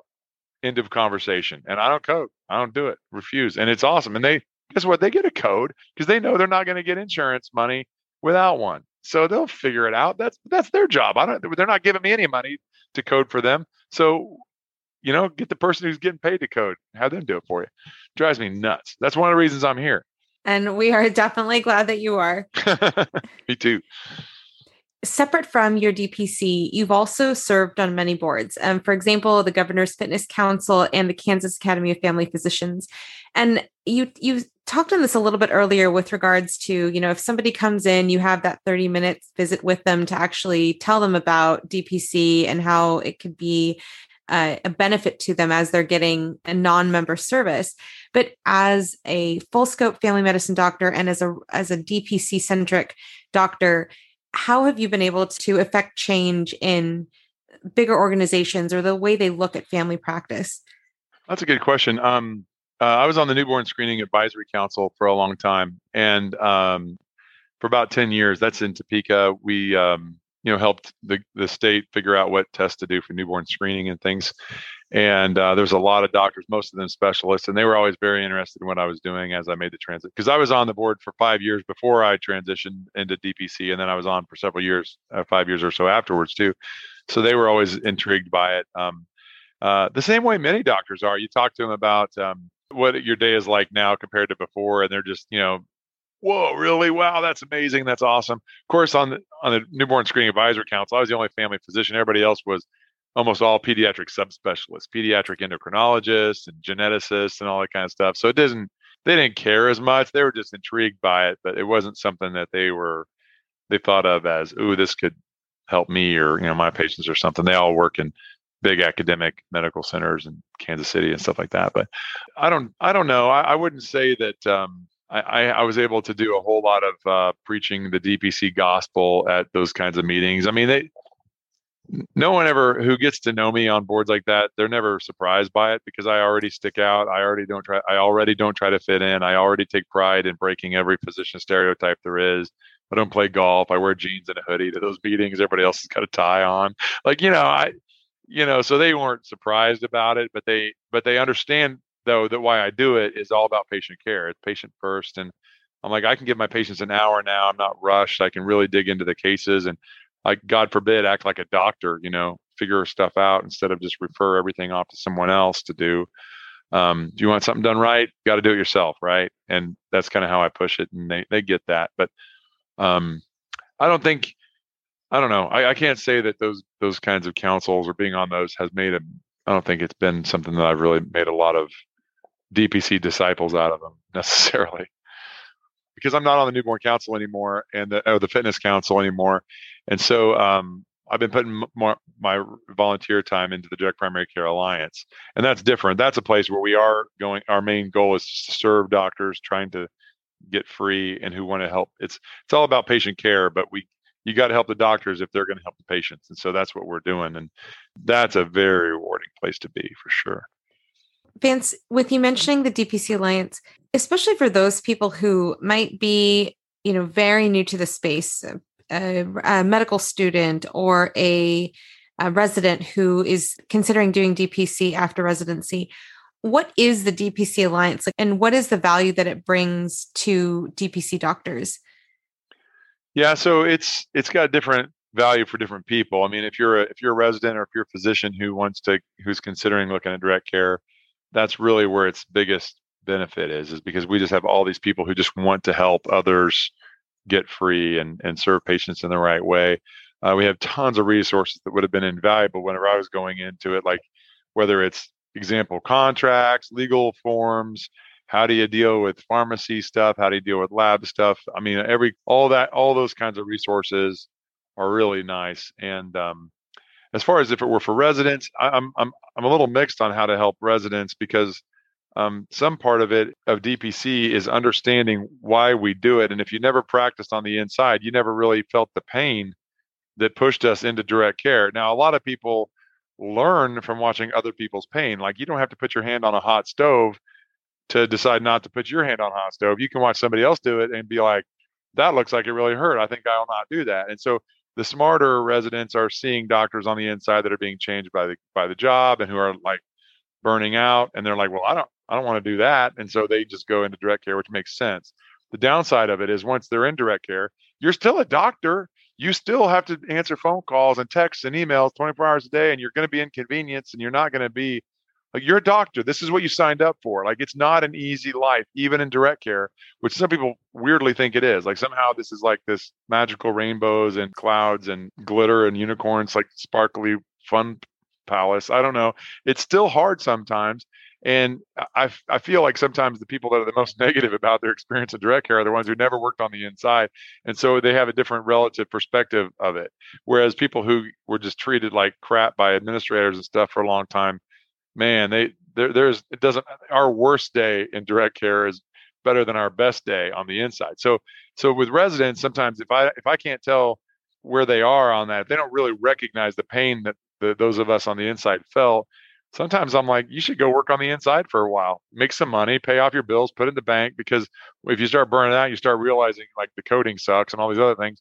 Then you're going to want to do DPC, and then you've got some money to use to live off of while you start your business, as opposed to just starting. If I, if, if they get it, then I say do it right out of the gate, and the DPCA is there to help them either way. Um, I don't think our, our goal is to educate residents and students on how much life on the inside sucks necessarily as much it's not a negative thing it's we're here to be positive about here's what we can do to serve patients and stuff but um, when i go talk to medical st- students and things like that um, i mean inevitably that comes up. I just you, you have to talk about what it was like. I mean because that's the first question i've asked is why? You just said that earlier what's everybody has their why? Like well why? And i have to explain to them what it was like not getting home before midnight one o'clock almost every night and never seeing my kids. And to this day, my daughter, who's going to be my partner here at the office, she wants to be a doctor. Her 12th birthday was a couple days ago, and she can't wait to be a doctor. She, I taught a suturing clinic uh, online on on Zoom at the medical school a few days ago, and she was my camera person. She sat here with the little camera, and then in between, she sat down with my little tools that I had out for my examples, and on my little my little rubber thing here, she was actually sewing.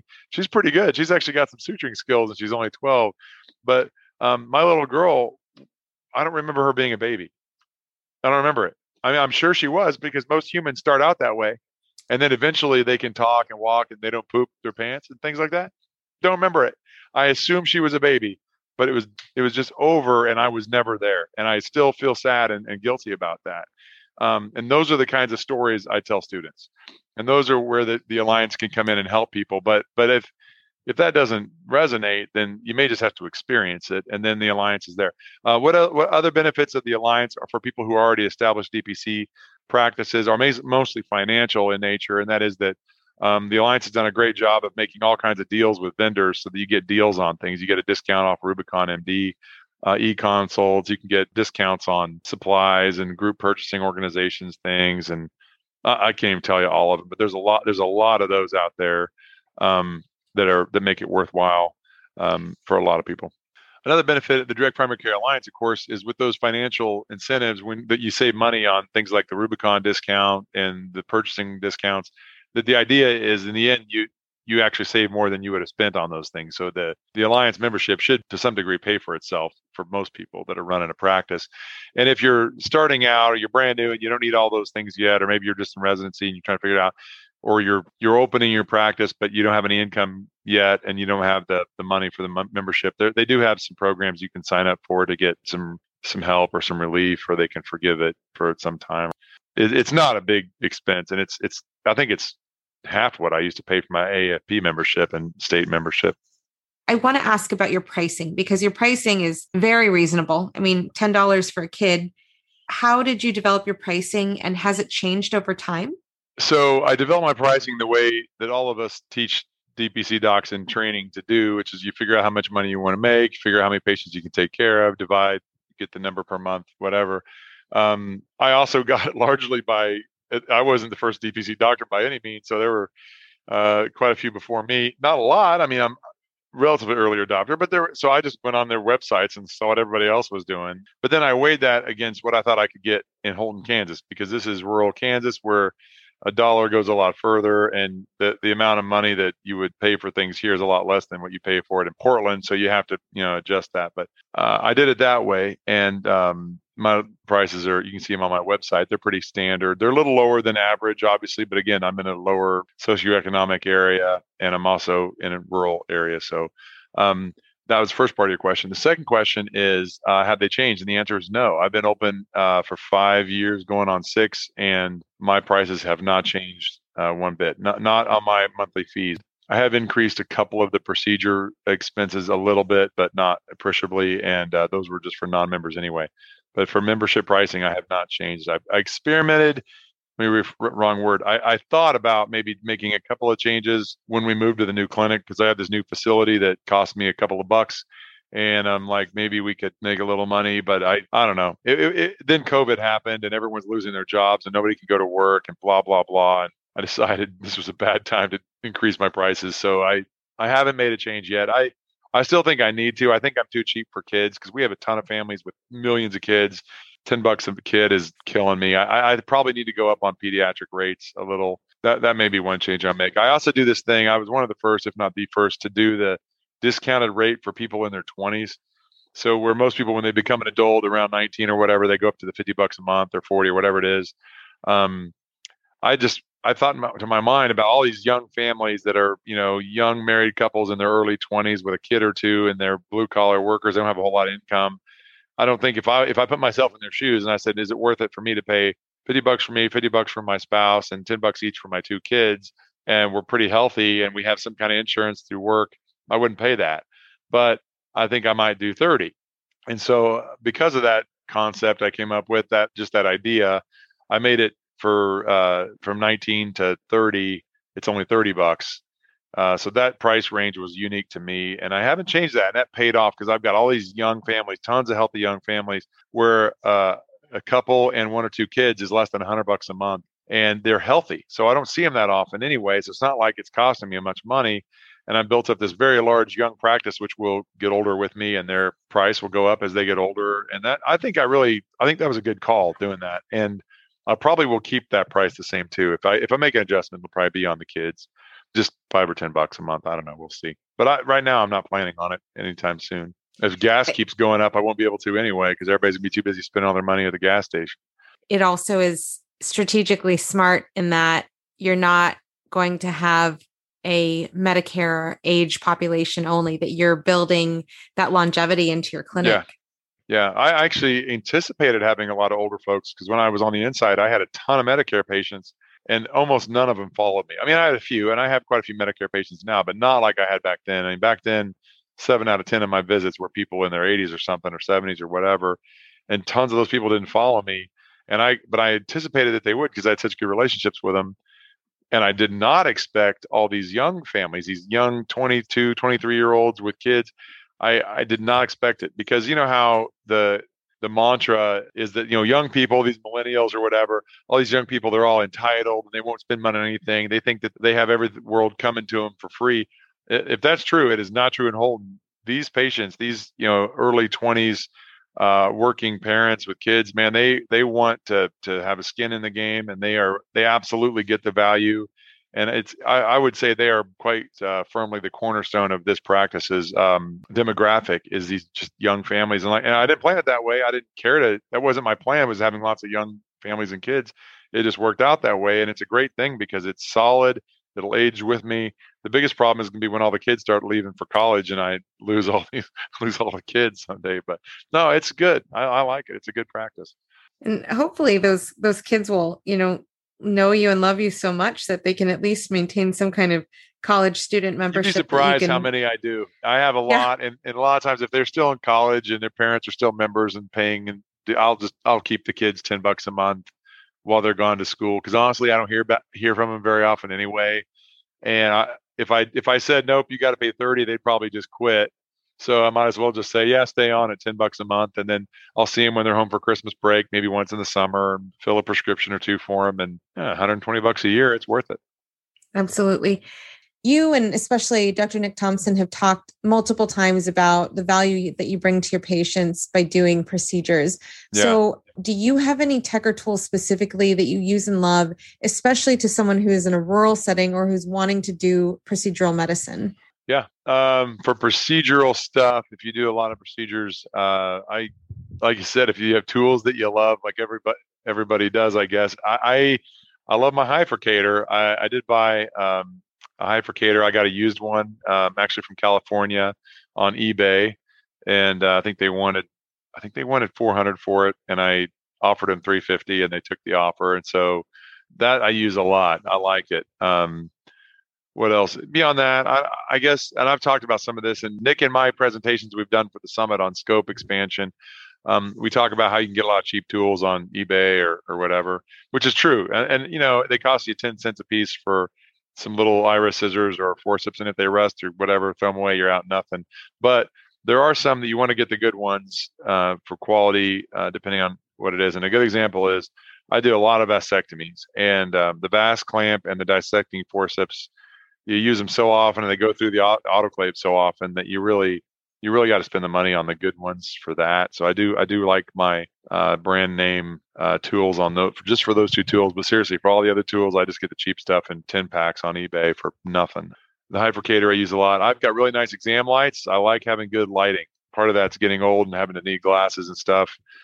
Good lighting is is imperative, and unfortunately very expensive. I was able to get really awesome surgery lights for free, but this isn't a podcast interview to talk about all my advanceonomics strategies to get cheap and free stuff. That's a whole nother lecture. But I got uh, ten thousand dollars worth of surgery lights for free. So good light, good, lighting is good.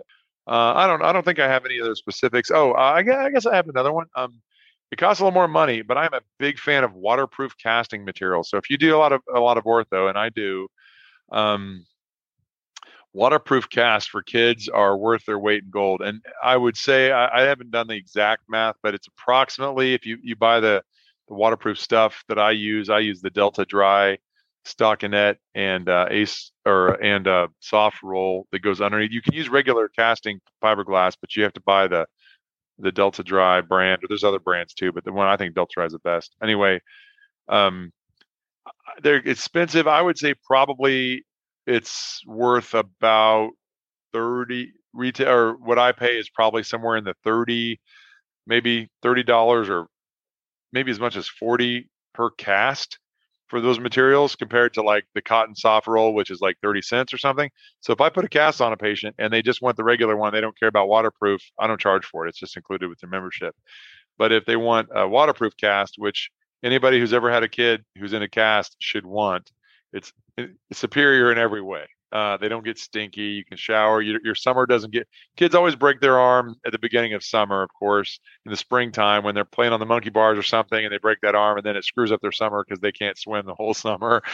All of that goes away with waterproof casts, and they're great. Uh, I so what I do is I, I charge my patients. I, I I'm not positive. I have to look, but I think I charge them 45 or 50 bucks for a waterproof cast as opposed to a free regular cast but any parent who's had it, it personally, I, my son right now, my my 13 year old, he has a cast on his arm that I put on two days ago. He broke his arm snowboarding, and um, it's his second cast I put on him, and he loves the waterproof stuff. So uh, that's another one I like. I like waterproof casting, but it costs a little more, so I charge extra for it. Um, trying to think if there's any others. I don't think I have any answers to that question as far as specific things in the for procedures that are useful in rural. Oh, I I, I think I have one. Um, I bought a Kardia. Uh, I, I, don't remember which model it is. It's a six lead Kardia. It's a little thing. It's about the size of a stick of gum.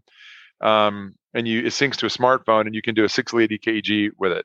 Real easy. You just set it on your knee and put two fingers on each side. Um, I used to always have to do uh, Holters whenever I had a person who had symptoms suggestive of like paroxysmal AFib or something. And I, I get whole, I have a Holter set up that I can do for like 60 bucks, but I, I think I paid 150 for the Kardia. I rent it to my patients for 15 bucks. And when they have the palpitations or they're feeling it, they can get that thing out, turn on their phone, and then five minutes later they're emailing me a PDF of their EKG, and I'm like, "Yep, you got AFib. I knew it." You know, and it costs them 15 bucks. I love that thing. I don't know how that makes me. I don't think that's particularly specific to rural. You can pull that off and save people the same money regardless of where you are. But I li- I really like that thing. The thing's been paying off. Um, a good 12 lead EKG, definitely. Um, I don't know. I, I think that's about it. I can't think of anything specific. It's certainly nothing that's because of rural. If anything, I have a lot of farmers. We're a very agricultural area, and farming is probably the most dangerous job in the United States. And those guys getting hurt and getting stitches and things all the time. And so having lots of surgical equipment and casting materials and all that stuff is is definitely worth worth doing. Uh, that's all that's off the top of my head, at least. When you were talking about if people have kids and they they have the the water tainted cast. I i just think of that from the doctor's perspective and how the scent is when they come in uh, and oh man in the inside one time i had a kid i had to put a cast on him four times because he kept getting it wet and it was you know his skin was breaking down. We had to cut it off put another one on. I did I, I four times and i was like man i wish i could do a waterproof cast on a kid. That's awesome. And I, I really love the idea about renting out the Kardia the because Kardia, I think that yeah. you're right. It's not just pertaining to rural doctors because I think about how I have to get prior auths for Holter monitors for my patients who, you know, like I have this guy who's probably 32, 33, and he had palpitations, scared him to death because of family history of palpitations, right. never had any cardiac history himself, but um, the the peace of mind that you could get just from renting a Kardia from your doctor. I think that's a great idea. Yeah, and it's 15 I charge 15 bucks. I came up with that because it cost me 150 and I said, "Well, we rented out 10 times, we paid for it. That's not a big deal." And I actually have a guy who has it right now. And the first person I gave it to, uh, I was pretty sure she had AFib, but I never could catch it on a 12 lead. And even if you put a Holter on her, you may not catch it. And then she's out 60 bucks. And yeah, she went home and about a week later she had she felt it. She got me an EKG and it was an easy deal. And so that thing's cool. I that thing that's amazing to me. The technology of that thing is so neat. And uh, like you said, it's and honestly, if money was no object, and you know, I could I could rent it out, let people borrow it for free. But I figured I can recoup my investment, and for 15 bucks, that's a that's a. I mean, what do you think on the inside? What do you think that the uh, Holter people are charging the insurance company of your patients for a Holter. I mean, like probably upwards of five hundred dollars, I would think. If you can get an ear cleaned for 120, I think that you're, you know, you're at least going to pay that much for a Holter. Oh my gosh, yes, a lot more, a lot more. Looking back on your years and how your practice has changed and how you've built and moved into your new building, what, if anything, would you have changed? Oh, really? Not much. I. It has been a smooth again, nothing's smooth, nothing's easy. We're still doctors. Things are hard. The job is not always easy. It's not always hard.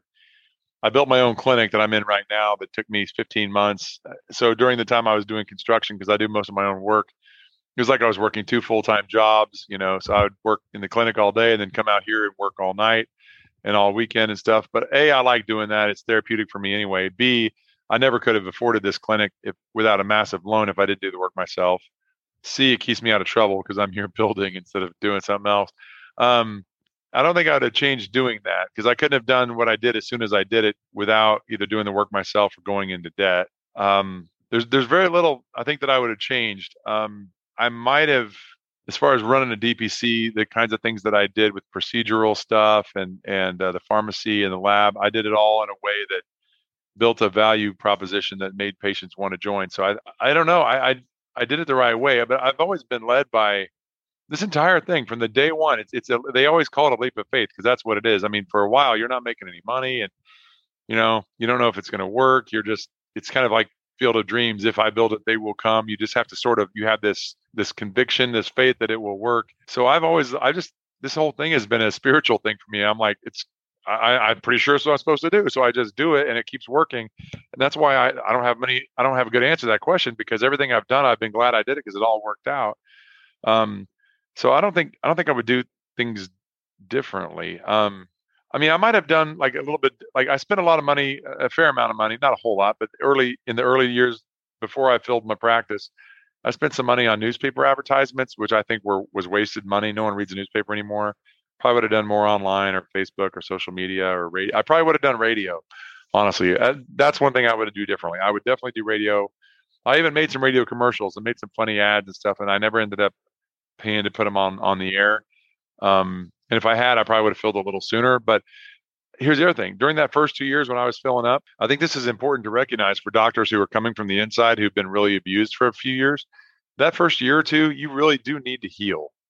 And you can't just heal in a couple of weeks. You need a kind of a year to just breathe and get on a bicycle and go for a ride, get some fresh air. It's not an overnight healing process after that amount of abuse for that amount of time. And even if I, I could have grown faster if I did radio ads and stuff, but I'm not sure I would have wanted to because I would have just traded one stress for another.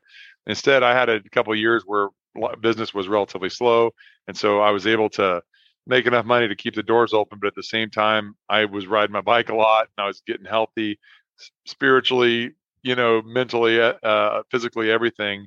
And then I was kind of refreshed after a year or two to just kind of recombobulate, and then I got busier again. So if I wanted to grow faster, I would have advertised a little different, I guess. But that I'm but the way I did it was the right way for me.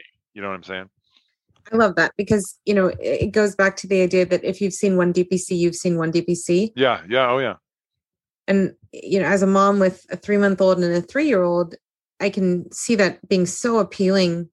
Just mm-hmm. the idea that it's okay to take a year or two or whatever you need yeah. to heal because it is yeah. like you're saying it's not you unless you've lived it you don't appreciate what the the the fee for service insurance driven world can do to your soul it's yeah there's a reason that physician suicide rates are 400% higher than their age matched counterparts that's for sure you've touched on with pricing how you incorporated a discount for the people before they turn 31 but um, mm-hmm. are there any other strategies that you have now that allow you to be successful in the future uh, as far as pricing strategies I, I don't think so i mean it's it's it's it's easy like i said when you start young people cheaper then they they get to feeling where they they understand the value and then they when their price goes up they stay with you and stuff. So i guess that's one um, the other thing that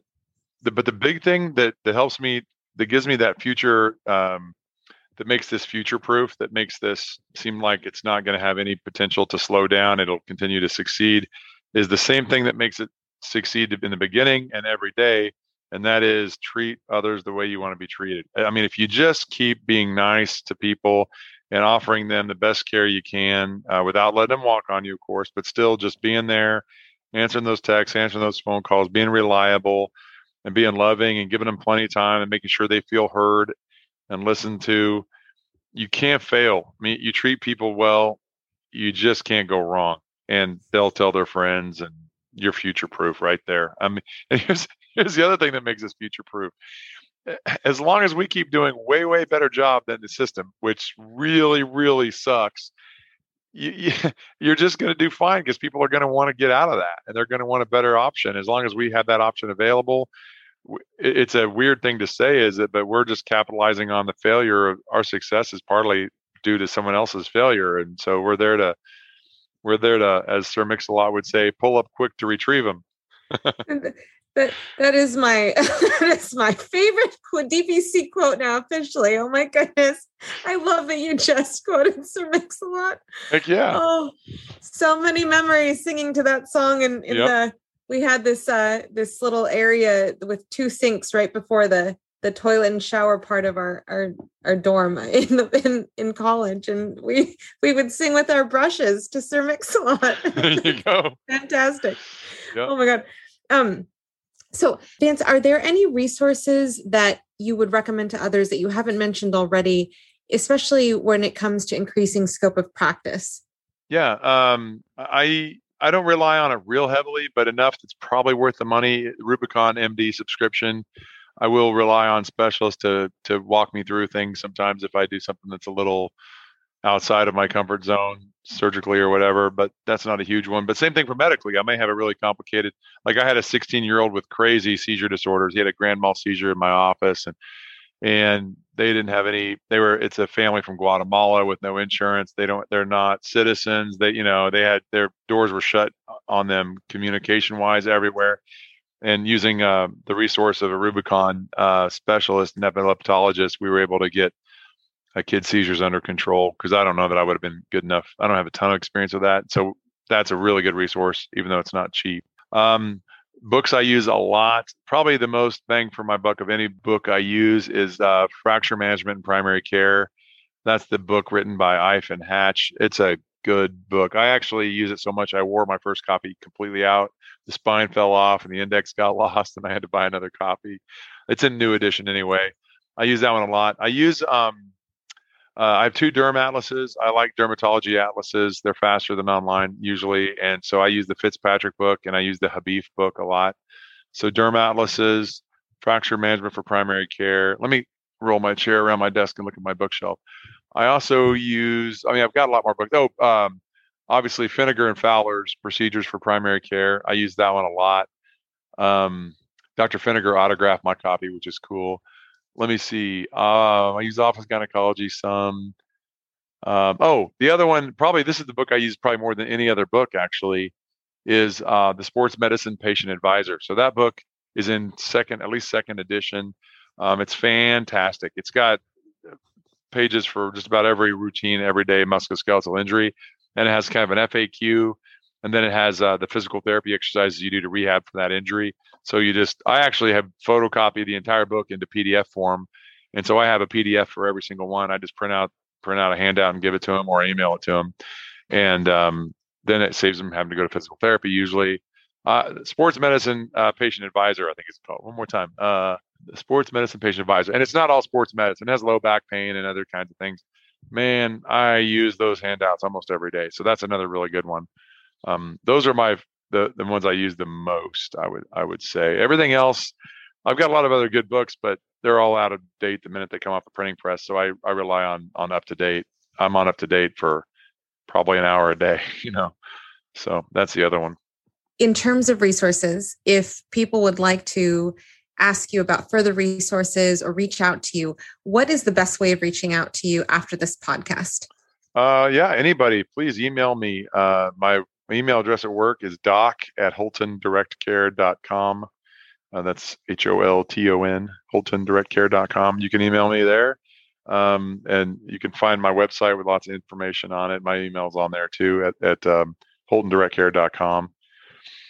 And uh, there's also some video content that's probably linked on the Holton Direct Care website for uh, talks I've given at the DPC summits and, and things like that as well but yeah, I love helping people who are interested in direct primary care, whether it's a patient looking for a doctor or a doctor looking for some freedom or whatever. Uh, and I'm always just an email away. Always, always love helping people. So what we signed up for is to help people, right? Absolutely. That's our, that's our goal in life. Thank you so much, Dr. Lassey, for joining us today.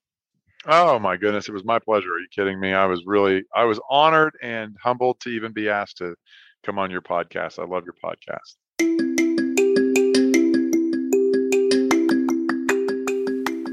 Next week, look forward to hearing from Dr. Janet Arribas of Baha'i Medical. If you like what you heard today, please leave a review and subscribe wherever you listen to your podcasts. Tell your friends too. For more information on this episode and much more, please visit mydpcstory.com. Also, for the latest in DPC news, check out dpcnews.com. Until next week, this is Maryal Concepcion.